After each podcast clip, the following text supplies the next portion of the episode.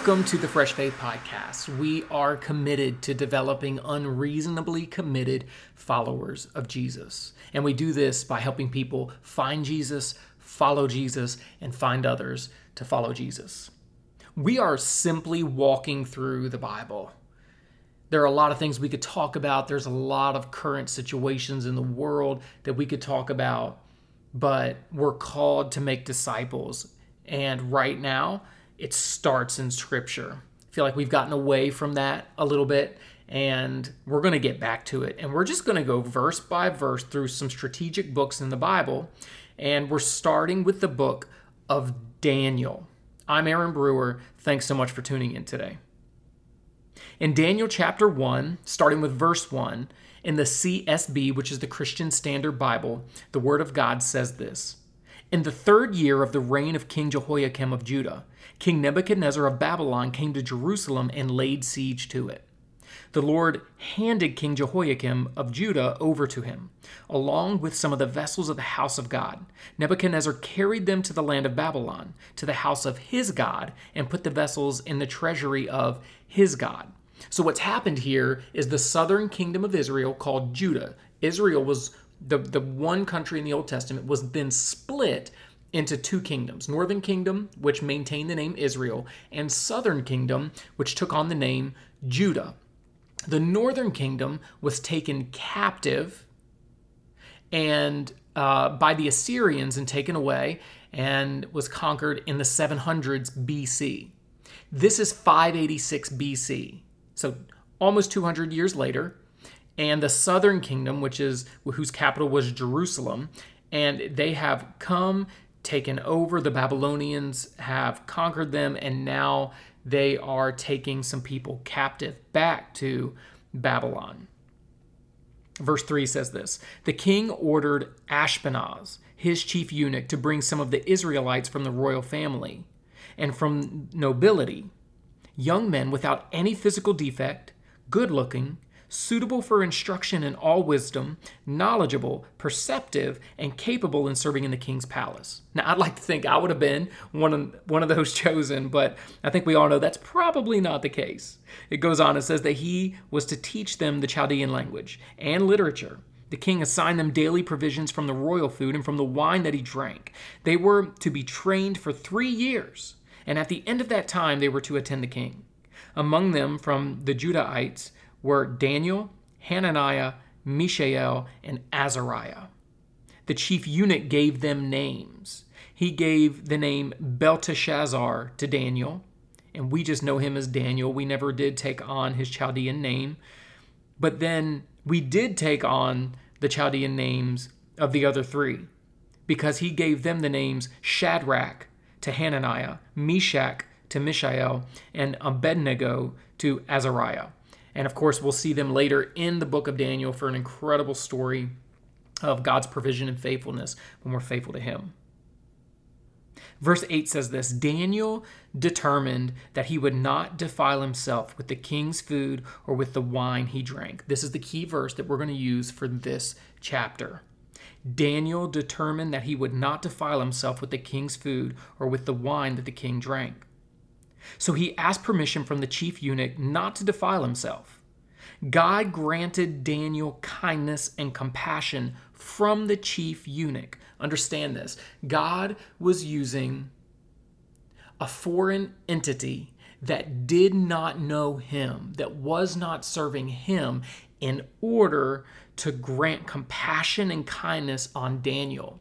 Oftentimes, we think that the blessings of God can only come from mysterious ways, and that the favor of God can only come either out of the blue or from someone that God has anointed.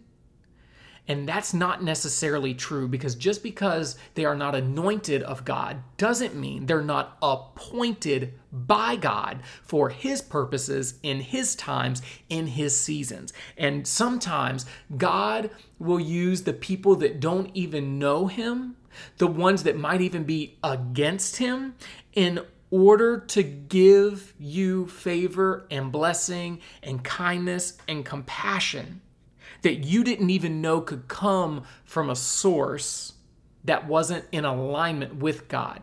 But God is God and can choose and use whomever He wants, whenever He wants, however He wants, in order to carry on the purposes that He has in the world and in your life. I love that. It says, God granted Daniel kindness and compassion from the chief eunuch. Yet he said to Daniel, I fear my lord the king who assigned you your food and drink. What if he sees your faces looking thinner than the other men your age? You would endanger my life with the king.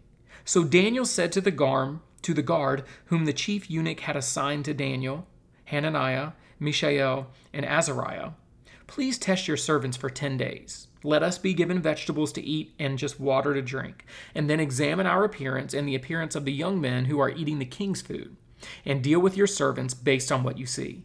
He agreed with them about this and tested them for 10 days. Let me set this up for you and help you understand uh, just a little bit of context. I'm not sure what it was they were serving that Daniel thought would defile him. Maybe it was because it was coming from uh, this foreign entity, uh, and maybe it was offered to uh, their false gods before it was given to them. Maybe it had things that would be unkosher for Daniel and his Jewish brothers to, to eat. Maybe there were things like um, pig's meat. They did not eat that in that day. Uh, not until Acts do we see that switch over. Um, and even today, that's still a big principle in some parts of the Jewish community. Also, uh, they would not have eaten meat with any type of dairy. They were completely separate. And whatever it was that was going to defile Daniel and convict him in his faith, whatever principles that he was called to live by, he was not willing to defile, even when it may have been better off for him to do so. I mean, it's not like the king's food was nasty. The king is giving them the best of everything so that they can become the best. And here Daniel says, no, it's still violating a principle that I follow for my faith. And what's interesting about this is that when Daniel, it says that Daniel in verse 8 determined that he would not defile himself with the king's food or with the wine he drank. But then it says that it was understood that it wasn't just Daniel who was going to do this, it was also Hananiah, Mishael, and Azariah. So, what I want you to see from this is there are principles that you need to take a stand on and be grounded in for the sole purpose of your faith. Regardless of if it might be easier, more pleasurable to do the other thing, to break the principles. But when you've committed to a principle that is in Scripture, one that God has put in your heart to follow for your faith, when you take a stand and follow it, one, you're going to get favor from, from unlikely places. Two, other people will follow suit. What you do, how you live, what you believe, how you hold to those beliefs and those principles, how you walk out your faith matters, not just for you, but for those around you, especially those in your household. See, when Daniel determined that he would not defile himself with the king's food, Hananiah, Mishael, and Azariah also committed to that principle. It's always easier to do what is right when there's someone else who does it first. Be the one that does it first, and others will follow suit around you. And the same goes in the opposite direction. If Daniel hadn't taken a stand, Hananiah, Mishael, and Azariah may have just followed suit with Daniel. And we wouldn't see the continued favor from God on him as we're going to see. And it all starts with this right here something as simple as food and drink. And he determined that he would not defile himself with what he had already committed to abstaining from. And just a challenge here for you today what things has God worked on in your life that you have committed to abstaining from? What principles has He taught you in Scripture that you have committed to follow? And things that you've committed not to follow? Based on the conviction of Scripture of, I'm not going to go that way. I'm, I'm going maybe it's, I'm going to put down my phone for so long. Maybe it's I'm going to spend more time in prayer and Bible reading every day, more time sharing about my faith, more time being filled with love and joy and living out self control and patience, the fruit of the Spirit. Whatever it is, it's not just affecting you, but it will influence and impact those around you. You were called with a purpose. You have those convictions with a for a purpose with a purpose, and you have the people around you for a purpose so that you can have a positive impact and influence in their lives. If you're not going to stand for the principles that God has placed in your heart, then no one else can do it for you. And here Daniel did it, and it's having an effect on the other three and we're about to see what happens with it. At the end of the 10 days, verse 15, they looked better and healthier than all the young men who were eating the king's food. So the guard continued to remove their food and the wine they were to drink and gave them vegetables. God gave these four young men knowledge and understanding in every kind of literature and wisdom. See, God's not just bringing about favor and blessing with stuff in your life. It's not about money, it's not about houses, it's not about cars, it's not it's not it's not only even about health. It's it's more than that. See, God can bless you with understanding and with knowledge and with wisdom in every kind of learning thing. And here, just as an example, he's doing it with their education. Then it goes on to say that Daniel also understood visions and dreams of every kind. So not only did God give him favor and in their knowledge and understanding of literature and wisdom in every way, but also gave Daniel specifically beyond that an understanding of visions and dreams of every kind.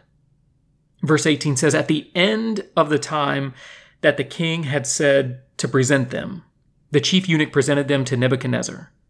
The king interviewed them, and among all of them, no one was found equal to Daniel, Hananiah, Mishael, and, and Azariah. So they began to attend the king.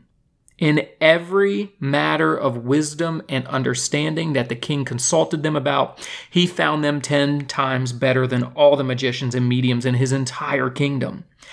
Daniel remained there until the first year of King Cyrus. This story takes place in captivity. Understand that. This story takes place in the context of slavery and captivity. Daniel, Hananiah, Mishael, and Azariah had every excuse to be mad at God the circumstances were not good. They were taking they were taken captive. And they were trained for 3 years outside of their home country in order to be slaves to the king. And when Daniel chose to stick to the principles that God had called him to, favor and blessing and wisdom and understanding began to fall on Daniel and his friends and fill them, and God used them and then put them in the most strategic position in the entire country, which was to be consultants for the king. And God blessed them in such a way that they were 10 times better than all the other ones that the king had in the entire kingdom.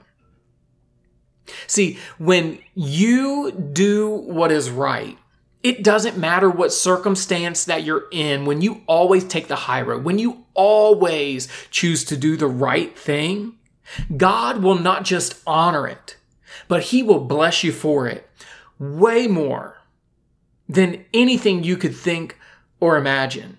And he will use your faithfulness to put you in places that matter, that begin to fulfill the purpose that he had for you long ago, that extenuates your circumstances, that goes beyond those circumstances. Like even when the circumstances go on and on. He doesn't just let you live in those circumstances, He allows you to thrive in those circumstances. And within the context of those circumstances, God causes you to prosper, to have influence, not just where His name was. See, they came from a land where they knew God and they worshiped God. But when they were taken captive into a land where they did not know God, and they did not worship God. Now they have influence in a place where God was not acknowledged. And now they begin to share their faith, share their God with these foreign with this foreign king in this foreign land with these foreign people who were harsh to them and now God is even blessing the king Nebuchadnezzar through Daniel because his favor's on Daniel, and Daniel's consulting with the king, and therefore the king is getting advice from God instead of his false God simply because it's coming through Daniel, who has chosen to be a vessel of God no matter where he's placed, no matter what his circumstance looks like, and no matter what has happened to him. What about you today? How are you going to stand up, be grounded, be firm and be faithful no matter what the circumstance. And the circumstances may not change, but when you're faithful, you change. And when you change, the circumstances don't have to change. God will bless you in the middle of them and bless others through you where He's called you to be, doing exactly what He's called you to do. And that's what we see here with Daniel at the end of chapter 1. In the very last verse, it said this Daniel remained there until the first year of King Cyrus. Daniel remained there. God planted him, he uprooted him, and then planted him somewhere else that was not favorable to Daniel. But God's favor still fell on Daniel. And Daniel remained there where God had planted him. We often want to pray away the very circumstances that God is trying to use for us to, to bless others through. When things get hard, the circumstance is hard, we're trying to pray it away, but God says, No, I need the circumstance there so I can bless you in the middle of it so you understand that it's not your circumstances that determine the blessing. It's your faithfulness that determines the favor and the blessing of God. And He'll use you anywhere. That wraps up chapter one. I'll see you next time for chapter two, right here on the Fresh Faith Podcast. Peace.